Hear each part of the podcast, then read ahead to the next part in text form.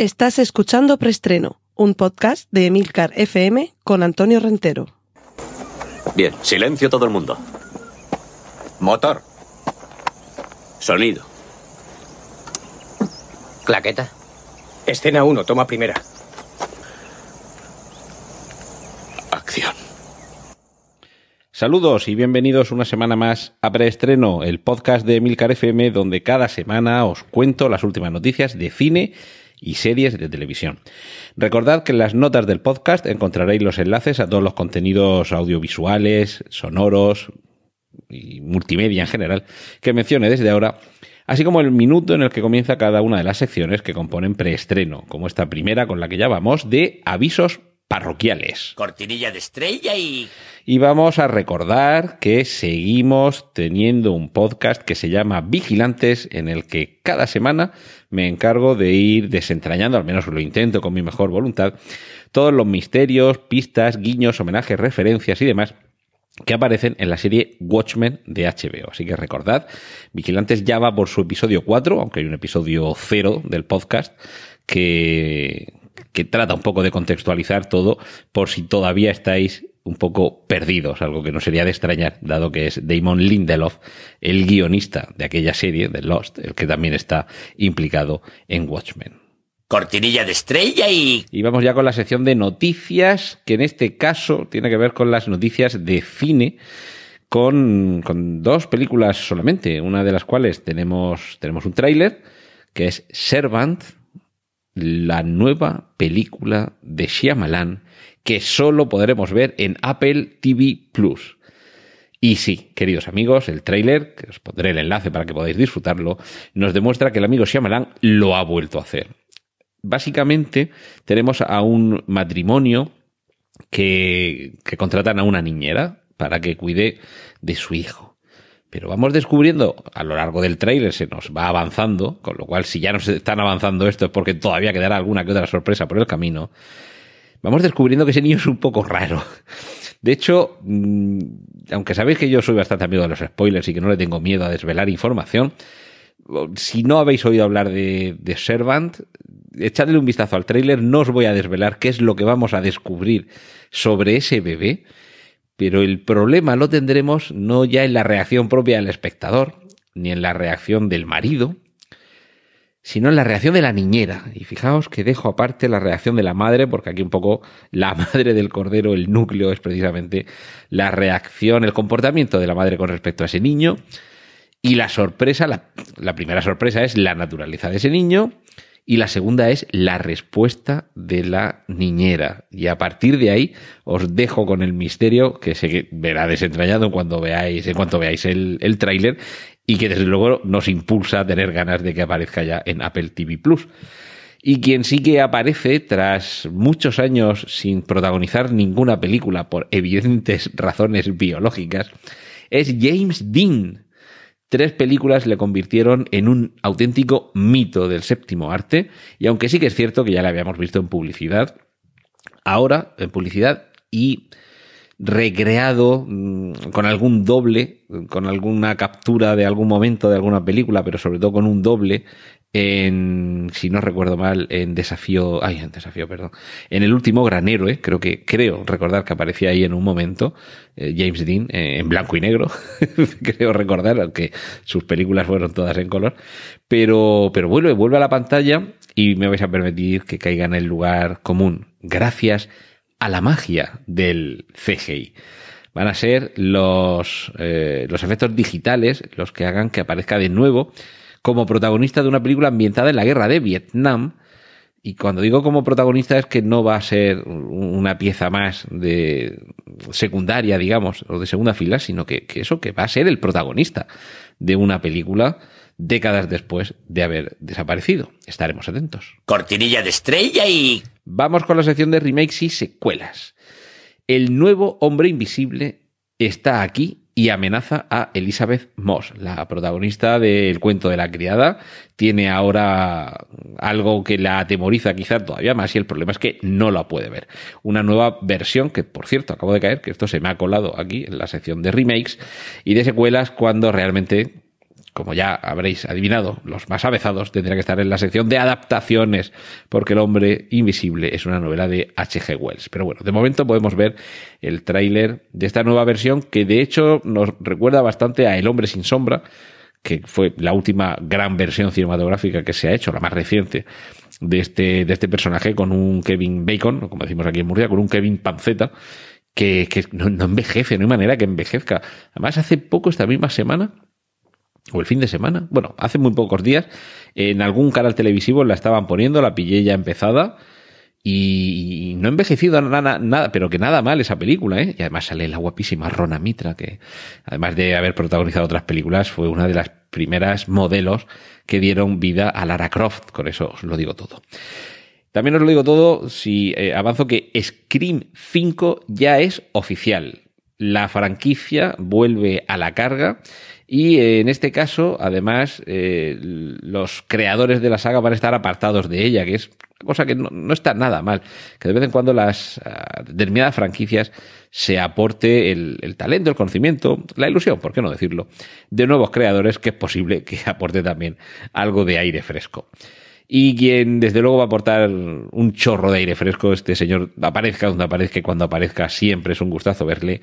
Bill Murray está confirmado para el reparto de Cazafantasmas 2020 que bueno, yo con esto 2020 es de momento el título con el que se está trabajando y solo espero que no haya ningún tipo de retraso, ninguna dilación y que efectivamente sea Cazafantasmas 2020 y no Cazafantasmas 2021, que tenemos ya ganas de volver a ver a esta, a esta pantilla. Y a quien han elegido ya es al príncipe Eric. Príncipe Eric era el, de, de quien se enamoraba la sirenita. Y como sabéis que Disney está haciendo una serie de adaptaciones con actores reales, o en algunos casos con técnicas digitales, pero que lo acercan al fotorrealismo, porque hay algunas de las películas clásicas de animación, de dibujos animados, que han pasado a ser de animación por ordenador, en fin, siguen siendo animación, pero en este caso con técnicas eh, que lo, lo, aproximan al fotorrealismo, en las que sí que hay protagonistas que son personas humanas, aquí lo tenemos con actores de carne y hueso.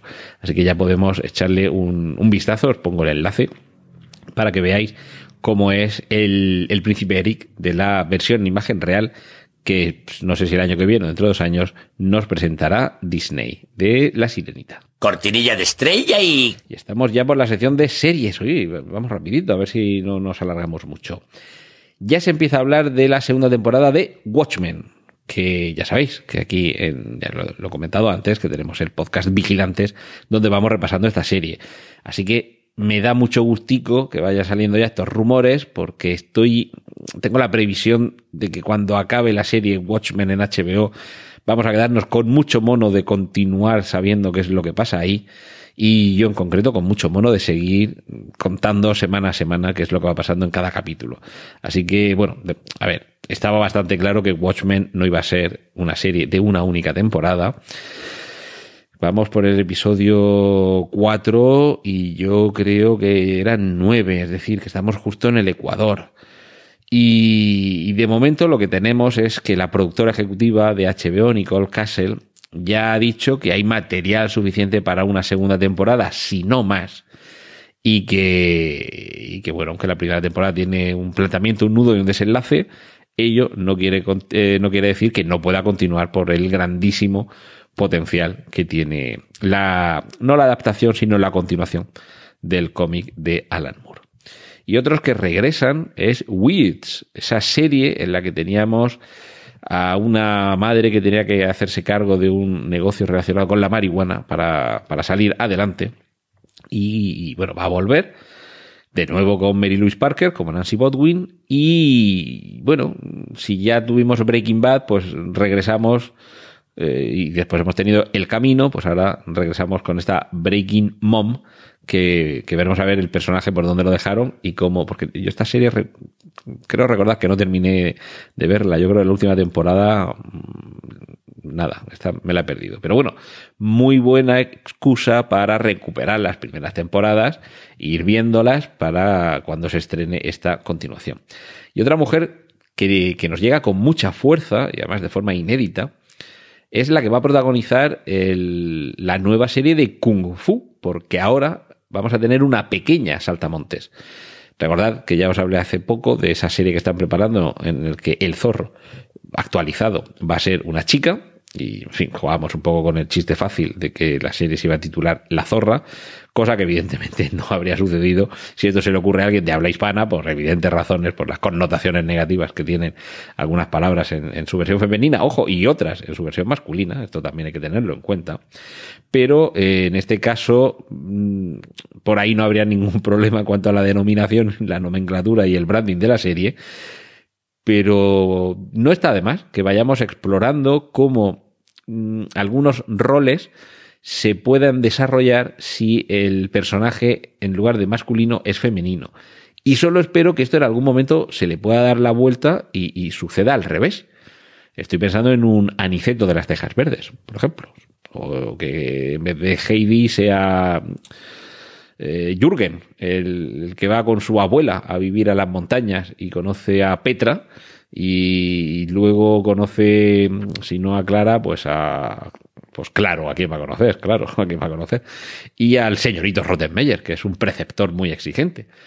Más allá de la coña, creo que hay terreno, desde luego, para cambiar sexo, raza, religión y todo lo que queramos a algunos personajes, porque no dejan de ser esos personajes, estereotipos, y sobre todo cuando no tienen un sustento en el mundo real.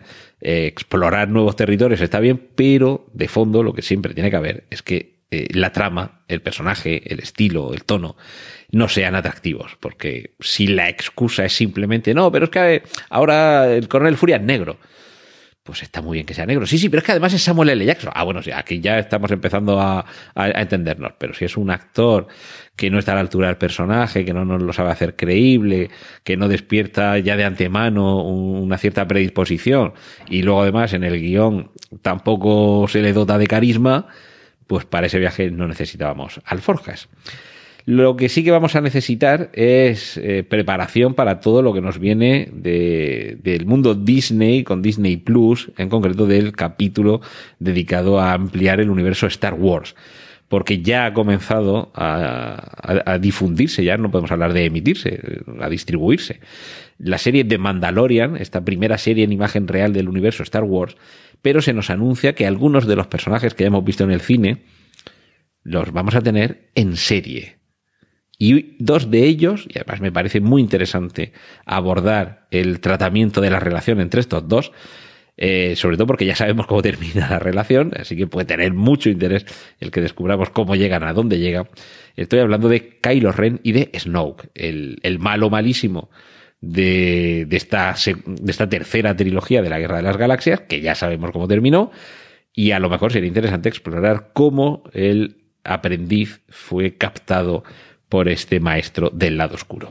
Seguimos con los regresos en las series. Para 2020 también vuelve Frasier. Y esta sí que me parece una noticia magnífica. Pero, pero, también debemos eh, aclarar que de momento lo que regresa es el proyecto. Es decir, hay voluntad. El propio Kelsey Grammer ha confirmado ese acenariano, estamos trabajando en ello pero no quiere decir que se le haya dado luz verde, que ya tengamos fechas ni siquiera de inicio de rodaje, sino que todavía el proyecto está en, en el inicio de cómo lo vamos a desarrollar. Si le hacemos caso a Kelsey Grammer, parece que todo está listo para que den el pistoletazo de salida y empezar a, a moverlo, pero por lo visto lo, más complicado en estos casos que es la idea, el concepto, dónde regresamos a la vida de Fraser Crane y qué es lo que ha pasado con él en estos últimos años, eso parece ser que ya lo tendrían cerrado y bueno, realmente eso sería quizá lo más importante. Como importante es que grandes series de producción nacional de éxito y que además cuentan con auténticos fans como son los ministéricos, tengan la respuesta a sus peticiones y a sus oraciones. Y es que ya ha comenzado el rodaje de la cuarta temporada del Ministerio del Tiempo. Y atención, porque aquí llega eh, la segunda gran noticia, si no incluso más importante. Regresa Rodolfo Sancho, uno de los personajes que sin duda ha gozado de más cariño del público. Lo hemos visto abandonar la serie, su personaje evolucionaba de una manera muy adecuada hasta hacernos partícipes de, sus inquietudes y ha tenido algunos eh, episodios magníficos. Yo recuerdo, intentaré que no se me ponga un nudo en la garganta, ese momento de aquel episodio en el que viajaban a la época de, de donde se encontraban con Federico García Lorca y el momento de la, de la despedida, yo realmente no, en fin, claro, lamento todo lo que pasó con Federico García Lorca, por supuesto, y, y es algo, en fin, una, una, sombra de vergüenza en la historia de España lo que pasó con él. Lo que pasó con él, vamos, que lo sacaron de su casa y le pegaron dos tiros y no sabemos todavía dónde está el cadáver. En fin, vamos tampoco vamos a poner las cosas en su justa medida. No es solamente que hayamos perdido un poeta, es la forma en la que se lleva a alguien por delante y sobre todo las causas, los motivos. Pero bueno, no entremos en ese, en ese jardín, pero sí decir que aunque no es que sea yo un gran fan del poeta y tampoco es que sea yo un, un activista de la recuperación del cadáver de García Lorca, en fin, que simplemente pues alabo el talento que, que tiene, que, porque yo creo que sigue vivo, pues, gracias a su arte, y, y, y, condeno la forma en la que unos bestias decidieron quitárnoslo de, de la faz de la tierra, pero bueno, que como si hubiera sido Benito Galdós o yo que sé, Ortega y Gasset, ¿vale? Que no tengo especial predilección por, por uno de ellos, pero consiguieron en ese capítulo que se los hiciera todos un nudo en el momento de la despedida. Y todos éramos un poco, y en fin, espero que, que, que la emoción que, que, estoy sintiendo se traduzca un poco en lo que oís por mi, por mi boca, en mis palabras, pero todos fuimos un poco el personaje de Rodolfo Sancho, con ese abrazo que se daban y, y, y, la dureza de saber que no volveré a ver a este, a este hombre que, que es tanto, que ha sido tanto para las letras y la poesía española y universal, sé el destino que le espera y no puedo hacer nada por evitarlo. O sea, consiguieron en ese momento trasladarnos lo que, lo que se supone que el personaje de Rodolfo Sancho tiene que vivir, que es conocer el destino de alguien y, y, no poder hacer nada y además cargado todo de una intensa emotividad que, que, se consiguió en, en, esa secuencia de ese capítulo y, y, que todos, bueno, también es que, a ver, empecemos por el principio. Es que Nacho Fresneda, perdón, Nacho Fresneda, eh, eh, Ángel Ruiz, que es el actor que encarnaba a Federico García Lorca en ese capítulo, además de ser un gran intérprete, eh, también por su, por su aspecto, por su morfología, es que veíamos, veíamos a Federico García Lorca en él. Y, bueno, de hecho, creo que, que, obtuvo algún galardón precisamente por, por ese papel, que si no recuerdo mal, además se titulaba La leyenda del tiempo y era el último episodio de la primera temporada. Y creo que es de esos episodios que nos, que nos dejan ahí una, una marca y bueno, seguramente gracias no solo a los guionistas y a los actores, sino a la interpretación y en este caso, como digo, a, un casting ex excelente. Así que grandísima noticia que, que vuelva nuestro querido Rodolfo Sancho y que vuelva el Ministerio del Tiempo. Y he dejado para el final la noticia, la noticia que no sé si estáis deseando que os dé o si os voy a dar un disgusto al facilitarosla. HBO está preparando un episodio especial de reunión de Friends. Y ahora tomemos aire, respiremos con profundidad, tomemos conciencia de lo viejos que somos y tengamos ganas de que lo estrenen. Cortinilla de estrella y... Y vamos a, in a inaugurar hoy una, una pequeña sección que, en fin, aquí hablamos de series de televisión, hablamos de películas y nos hemos olvidado de los documentales, que también, también tenemos documentales en la gran pantalla de la pequeña que son excelentes. Y quizá uno de los más conocidos, de los más populares, de los que a muchos nos ha marcado cuando lo vimos en nuestra tierna infancia, cuando lo pusieron por primera vez en televisión y se nos abrieron los ojos, literalmente, a un nuevo universo. Y claro, Cosmos, esa serie de Carl Sagan que después ha tenido una continuación gracias a Neil deGrasse Tyson, y que ahora vuelve con una tercera temporada titulada Mundos Posibles. Será en marzo de 2020 cuando, cuando llegue, ya podemos ver el, el tráiler de esa tercera temporada.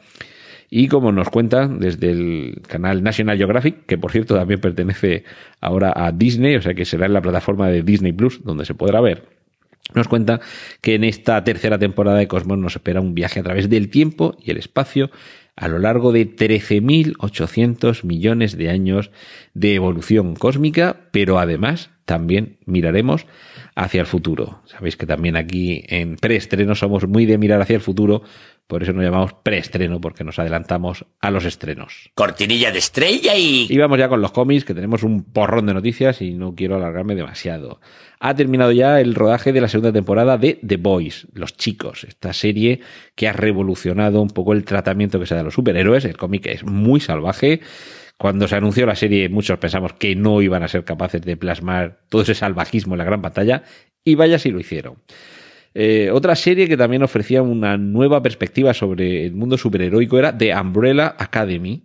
Y ahora, una de sus guionistas, perdón, no de sus guionistas, eh, su creador, me, estoy yendo a la siguiente noticia, el creador de The Umbrella Academy ha fichado, volvemos a Disney Plus, para hacerse cargo del desarrollo de la serie de El Caballero Luna, Moon Knight, que es dentro del universo cinematográfico, perdón, dentro del universo de los cómics Marvel, no es que sea exactamente una especie de Batman, pero bueno, va un poquito por ahí la cosa, ¿vale? Mm, se dice que el Batman de por aquello de no tener poderes y simplemente ser muy inteligente y tener mucho dinero, que el Batman del universo Marvel sería eh, Tony Stark y, y, su Iron Man, pero sí que es cierto que en este caso sí que hay más similitudes entre el Caballero Luna y Batman. Primero el aspecto mm, se parece bastante más. Para empezar no lleva una armadura, pero sí que hay ciertos elementos un poquito místicos ahí que, que sí que establecen una diferencia. Pero vamos, en cualquier caso es un personaje vamos a decir, de la segunda fila con respeto, no desdeñándolo, sino porque, en fin, los cuatro fantásticos, la patrulla X, Spider-Man y Capitán América, ¿vale? Quizás no sea tan popular, pero a mí es un personaje que me gusta mucho y sobre todo algunas de las etapas, de las más viejunas, de los años 80 y por ahí, de este personaje sí que me gustan especialmente, así que vamos a ver lo que son capaces de hacer con él en la tele. Vamos a tener también conexión entre los eh, universos paralelos que hay del universo, del universo cinematográfico Marvel con ese otro universo que procede de las películas de Spider-Man. Sabéis que Jared Leto eh, está interpretando a Morbius, ese vampiro que hay en el universo Marvel, y parece ser que en la película de Morbius va a haber una secuencia que le conecte al universo cinematográfico Marvel en su conjunto, al igual que lo hubo en la, segunda película de Spider-Man, en Lejos de Casa, que veíamos que recuperábamos a alguien del pasado. Y es que eh, esta escena eh, que conectará al universo, digamos, el universo Spider-Man, ¿vale? No, no el Spider-Verso de los dibujos animados, sino el universo Spider-Man de Sony. Eh, sabíais, bueno, tiempo habéis tenido de haber visto Spider-Man lejos de casa, pero al final había una aparición que nos conectaba con el pasado de, de Spider-Man en el cine. Y es que eh, aparecía interpretando a, a, Jonah Jameson el actor J.K. Simons, que fue quien lo interpretó en las películas de, las tres primeras películas de Spider-Man en las que era Tobey Maguire el, el que se infundaba el traje. Pues bien, en esta película de Morbius va a aparecer eh, J. Eh, Jonah Jameson, interpretado por J.K. Simons, con lo cual se consolida esa vinculación y además ya sabemos que ahí hay una vinculación con el resto del universo cinematográfico Marvel. Pero es que además Morbius, por seguir con las conexiones, también podría aparecer en Blade. Recordad que Blade ya tuvo su trilogía inicial con aquel primer yo creo que la mejor de todas, Blade de Stephen Norrington, que tuvo el cuajo de poner su nombre así con el Stephen Norrington's Blade, con el genitivo sajón que indica propiedad. Y ahora regresa, ahora regresa eh, este personaje, este cazavampiros. Lo lógico es que se encuentre con Morbius, porque precisamente en el cómic ya se las han tenido tiesas. Y, vamos ahora a ver por ahí cómo se sigue conectando ese Spider-Verso cinematográfico de carne y hueso en el que parece que también están aprendiendo a ir sembrando de miguitas todo ese puzzle. También tendremos dentro de, de las series Marvel eh, algún vistazo a la vida del Capitán América en su nuevo timeline. Sabéis que al final de, de Endgame aparecía el Capitán América y ahí nos descubría que había tenido una, una vida paralela de la que no conocíamos nada. Pues tendremos ocasión en, en las series de, de, Marvel en Disney Plus de echarle un vistazo a esa otra vida del Capitán América en su nuevo timeline.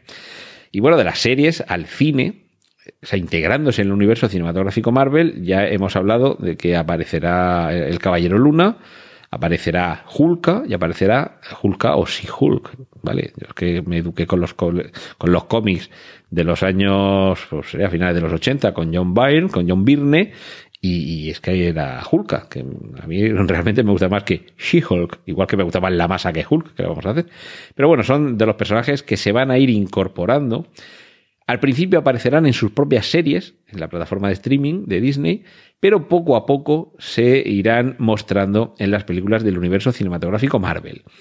Y aquí es donde estaba la guionista que se me había colado antes, la guionista de la serie Rick y Morty, tienen varios guionistas, pero guionistas masculinos, pero en concreto también hay una guionista femenina, que por aquí, eh, Jessica Gao, es la, es la chica del momento, y ella va a ser quien desarrolle la serie televisiva de She-Hulk, o de Hulka que por cierto están buscando que sea la comedia de, de Marvel. Algo así como lo que ha supuesto en el universo cinematográfico Marvel las películas de Ant-Man, que son, vamos, yo creo que es la comedia o son las comedias del universo cinematográfico Marvel y ahora en el universo televisivo Marvel seguramente va a ser esta serie, la de She-Hulk, la de Hulk, la que ocupe ese, ese papel. Y ya podemos empezar a ver las primeras fotos de los Eternos con sus trajes. Sabéis que es la próxima gran película con la que se empieza la nueva fase y empezamos a conocer a un nuevo episodio dentro de este universo cinematográfico Marvel y ya tenemos fotos de todos ellos con sus trajecitos y sus camisitas y sus canesus Así como tenemos también las primeras fotos donde vemos los nuevos trajes de Falcon y el Soldado de Invierno. Fijaos en qué brazo más chulo lleva ahora el Soldado de Invierno, que por cierto, yo creo que ya que está dentro de, de Marvel, porque dentro de Marvel está, perdón, dentro de Disney, porque dentro de Disney está Marvel y también está Star Wars. Yo creo que lo que tendrían que hacer es aprovechar que tienen ahí a Sebastian Stan, que es el actor que interpreta al soldado de invierno, hacer un pequeño cambio de look con el pelo, que por cierto aquí el soldado de invierno también ha cambiado de peinado, y que hagan una serie del joven Luke Skywalker, porque es clavadito. Buscad en internet eh, Luke Skywalker Sebastian Stan, así todo, con sus espacios, pero Sebastian, espacio Stan, espacio eh, Mark, espacio Hamill, o quizá con Luke Skywalker también aparezca, y veréis unas fotografías, un pequeño montaje en el que han insertado la cara de Sebastián Stan entre el pelo y la chaqueta de Mark Hamill, creo que en, el Imperio Contraataca, una foto procedente de esa película, y es que son, no es que se parezcan, es que son el mismo. Y, por favor, mm, aprovechadlo. Yo creo que, que solamente después de The Mandalorian y Obi-Wan solo se puede mejorar toda, toda esta fiebre del revival de Star Wars con Sebastian Stan como un Luke Skywalker en esos años que nos hemos perdido, en los que se convierte en el gran Jedi en el que llega a convertirse. Y vamos, bueno, ya terminamos por aquí este, este repaso al universo cinematográfico y televisivo Marvel. Una noticia del universo DC. Ya hay un fichaje nuevo, cada semana tenemos uno para The Batman. En este caso, eh, la actriz Jamie Lawson, que es posible, porque no se ha dado a conocer todavía qué personaje interpretará, pero es posible que sea la nueva Robin. Recordad que Robin en los cómics iniciales era, era un chico, pero hay un momento a partir del cual, yo, si no recuerdo mal, es a partir del regreso del Señor de la Noche, de Frank Miller y Lynn Barley.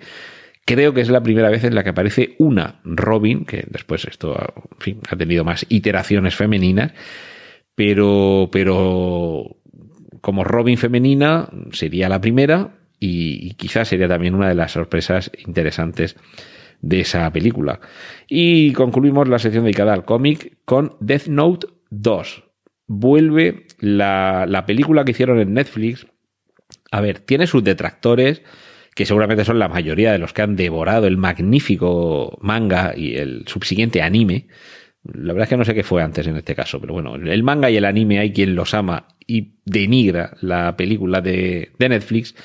Y yo que realmente creo que soy menos talibán, a lo mejor, de lo que algunas cosas se merecen.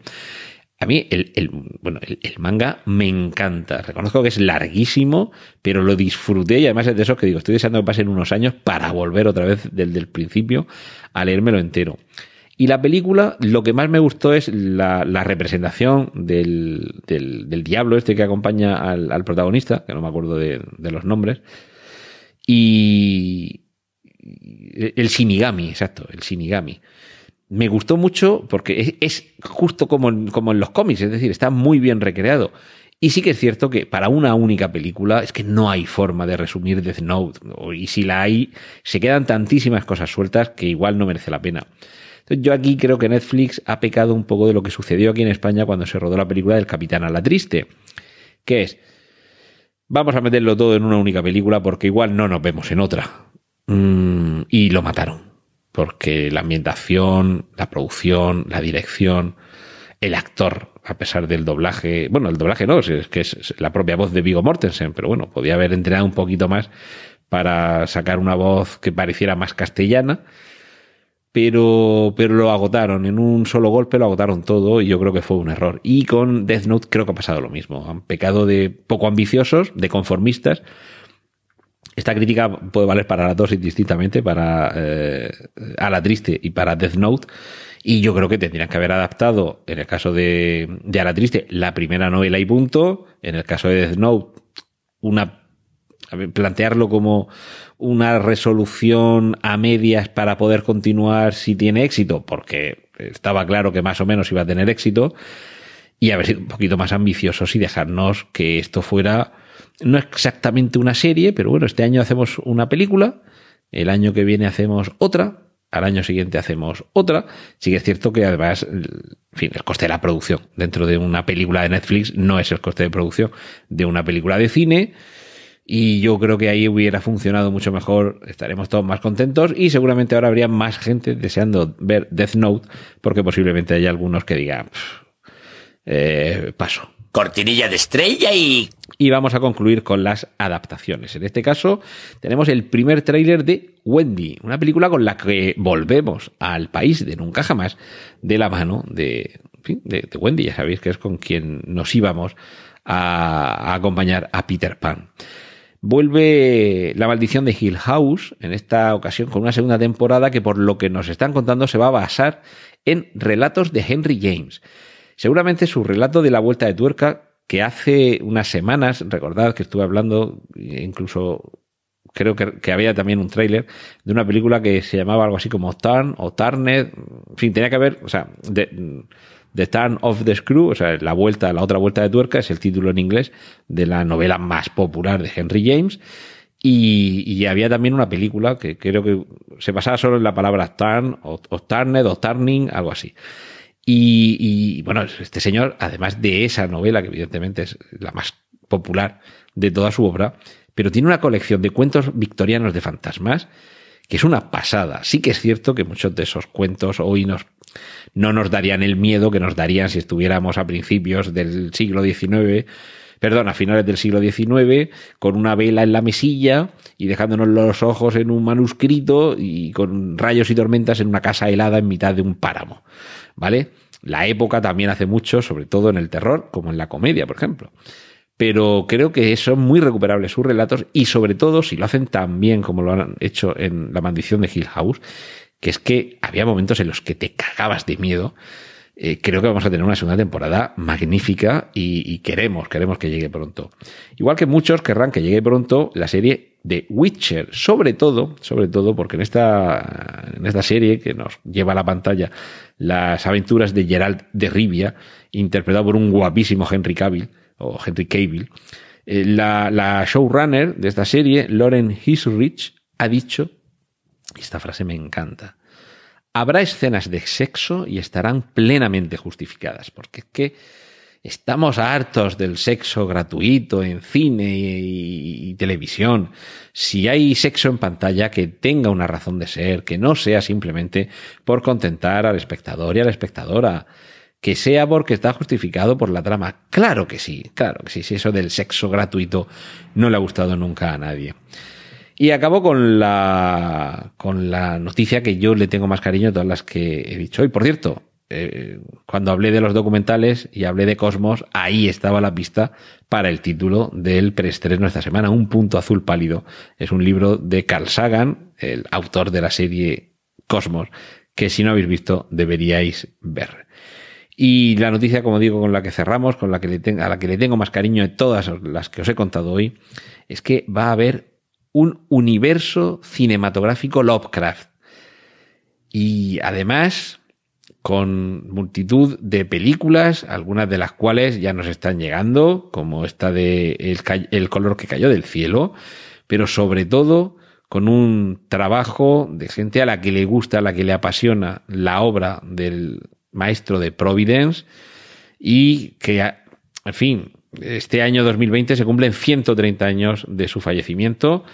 Os voy a poner el enlace de nuevo, porque no es la primera vez que lo hago, a este libro que se llama Lovecraft, La alargada sombra del tentáculo, que junto con mi querido Ramón Monedero tuve la suerte de poder coordinar y escribir algunos de sus capítulos y con otros actores invitados abordamos desde distintas ópticas, desde distintos puntos de vista, toda la influencia de la literatura de Lovecraft en cine, en cómics, en videojuegos, en la arquitectura, en, la filosofía, en la estética, en fin, creo que, conseguimos eh, un compendio de gente con mucho talento capaz de aportar mm, sabiduría.